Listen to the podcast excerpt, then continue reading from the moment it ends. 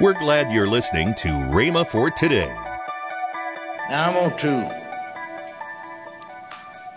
talk to you about boldness. That was a thought that the Lord dropped down in my heart. You see, uh, there are a lot of things you don't need to pray for, but it's all right to pray for boldness. You should. That was the thing that I saw. You see, you don't pray for faith. The Bible said, faith cometh by hearing, and hearing by the word of God. So you don't pray for faith. You know how to get faith, don't you? You don't need to pray for faith. Some people said we need faith. No, you don't. You got faith. And you know how to increase your faith. You increase it by feeding it on God's word and by exercising it. Some people said, if we had enough faith, we could get the job done. You hear that in the Christian world, in the church world. If we just had enough faith, or if we had enough power. No, we've got the faith and power. You know what we need is boldness.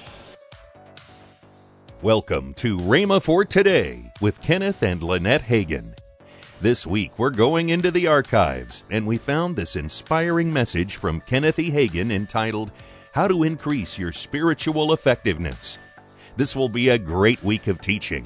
Also, later in today's program, I'll tell you about this month's special radio offer. Right now, here's Kenneth E. Hagin with today's message. So let's read first. We're going to read three texts now. Then we're going to read all, several scriptures. You follow me in all of them. First of all, 28th chapter of Proverbs and the very first verse. The wicked flee when no man pursueth, but the righteous are bold as a lion. I want you to notice the word bold. Now turn to Acts, the fourth chapter, and notice the prayer that early church prayed here. 29th verse. And now, Lord, behold their threatenings, and grant unto thy servants that with all boldness they may speak thy word. Then I want you to turn to the book of Ephesians, please. And I want you to notice in the book of Ephesians, the sixth chapter, the 19th and 20th verses. We use that as our text for two prayer seminars, or three. We haven't used it, we didn't use that as a text this year, but for three prayer seminars 75 class, 76, 77 praying always with all prayer and supplication in the Spirit, and watching thereunto with all perseverance and supplication for all saints. We use that for a text, you know, for three prayer seminars. But Paul didn't stop there. He said, praying for me. That utterance may be given unto me, that I may open my mouth boldly to make known the mystery of the gospel for which I am an ambassador in bonds, that therein I may speak boldly as I ought to speak.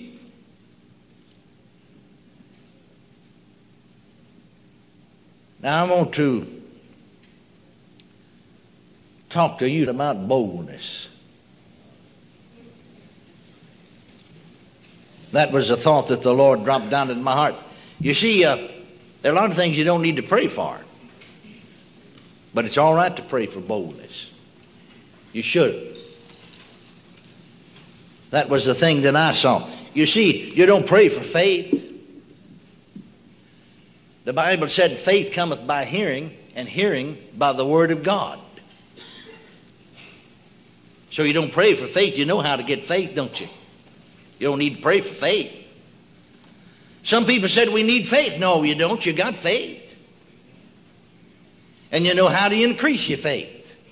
You increase it by feeding it on God's Word and by exercising it. Some people said, if we had enough faith, we could get the job done. You hear that in the Christian world, in the church world. If we just had enough faith, or if we had enough power. No, we've got the faith and power. You know what we need is boldness. That's what we need is boldness. Because we've already got the faith. We've already got the power. We're filled with the Holy Ghost. We've got the powerhouse in us. We need the boldness, bless God, to proclaim we've got the powerhouse in us. We need the boldness to proclaim our faith works. You'll notice here in the fourth chapter of Acts that Peter and John had ministered to the man at the gate called Beautiful, and that that man was healed.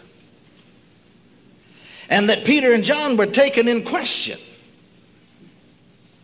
I want you to notice something in that 13th verse again. Now, when they saw the boldness of Peter and John and perceived that they were unlearned and ignorant men, they marveled. And they took knowledge of them that they had been with Jesus. You see, they were bold to preach Jesus. Peter was bold to say unto them that this man, that's healed that you see standing here, this man is healed by faith in Jesus, by the faith which is of him. Praise God. In that name. He was bold to proclaim the name of Jesus. He was bold to proclaim the fact that Jesus is risen from the dead.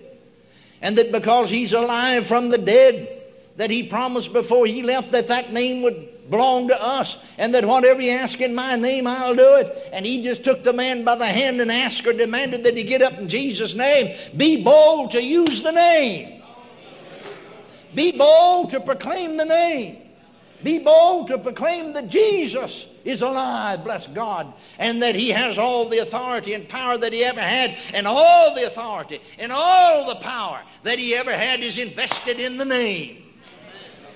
And so then, they were commanded to preach and teach no more in the name, the name of Jesus. But being let go, the 23rd verse said, they went into their own company and reported all that the chief priests and elders had said unto them. And the word of God said that they, they, the whole company of believers, all the apostles, not only Peter and James and John, but the other apostles, all of them, and the group of the early church that were gathered there, I'm sure all 8,000 of them wasn't there, 8,120, but a goodly number of them was. And they lifted up their voice with one accord in prayer unto God. And they began their prayer by saying, And now, Lord, behold their threatenings.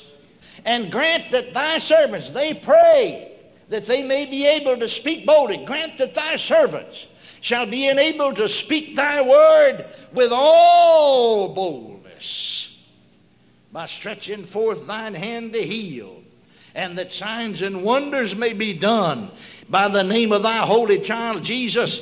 And thank God that prayer was answered. Notice the 31st verse. And when they had prayed, the place was shaken when they were assembled, and they were all filled with the Holy Ghost and spake the word of God with boldness. Hallelujah.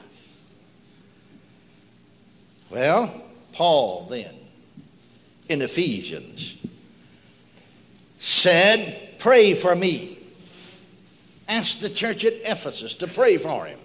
This great man of God, this apostle of the faith, this man who wrote half of the New Testament, said, Pray for me that utterance may be given unto me, that I may open my mouth boldly to proclaim or to make known the mystery of the gospel. For I am an ambassador in bonds, that therein I may speak boldly as I ought to speak. He said, I ought to speak boldly. Pray that utterance will be given unto me. You can pray for boldness. We've got the equipment to do the job, but you know the reason some people don't do it? They're just not bold enough to step out. To be bold, one, I looked this up in Vine just before it came. And, and to be bold means also to dare to do. Glory to God. Sometimes you just got to step out and dare. Amen. You know, like Boys in school, when there's little boys, I never did dare anybody to get on me because I couldn't have whipped them if they had. I wouldn't even dared any of the girls to jump on me because I couldn't fight. I was too small. But you'd see some boy dare them and said, I dare you. I double dog dare you. well, I've always been bold to dare the devil. I've said to him a lot of time, I dare you. I just, we say down here in Texas and Oklahoma, you folks in some of these foreign places may not understand it. James not know one I'm talking about. He's in Fort Worth, Texas. But but we'd say sometime I double dog dare you. And I've said to the devil, just double dog dare you to do this or that. But I'll tell you, we not only need to dare the devil, but we need to dare to proclaim the truth of God. We need to dare and to be bold about it. Now, it's going to create some problems, but it's also going to produce some results. Welcome to Rhema for Today with Kenneth and Lynette Hagin. Right now, let's join Kenneth and Lynette Hagin. Well, honey, our offer this month is um, this is Camp Meeting Classics. Yep. Uh, this um, CDs on your dad. Let's see when this was. Way back. This was Dad in 1982.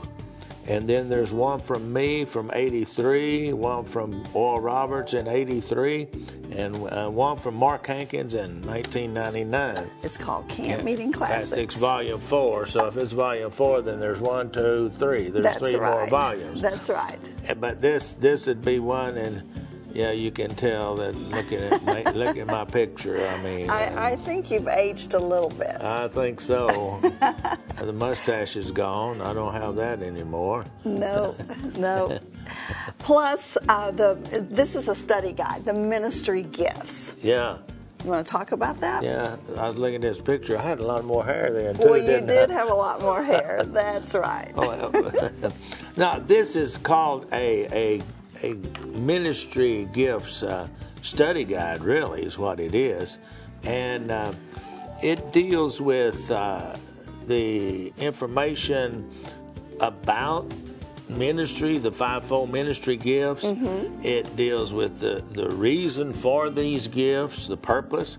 Then it, it it it has a section on how you can know if you're called, and uh, you know it's, there, there's it's 15 lessons. That's right. In here, and actually this Good is- information. Yes, it's designed for, anyone. for, individual study, or it is also designed for, as a as a study guide for uh, per- Small uh, groups. for small groups, or or uh, you know Bible studies, or if it's just you just want to do it on your own. But That's right. let's see, we got The both retail of these. price of that of those two are thirty-seven dollars and ninety-five cents, but we're offering them for twenty-five dollars. That's a savings of twelve dollars and ninety-five ninety-five Oh cents. yeah, that's all right. Better get thirty four percent off. That's right. Uh, And you- Everybody likes a bargain. I know.